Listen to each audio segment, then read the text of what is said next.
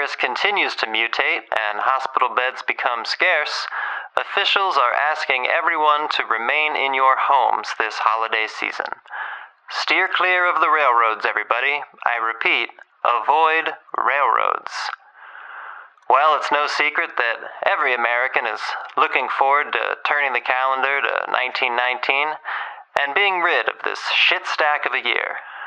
Whether it was the Spanish flu, or as President Wilson derisively called it, Los Pandemic, or the Great War still forging on across the pond, or dames asking to vote, 1918 would just not let up.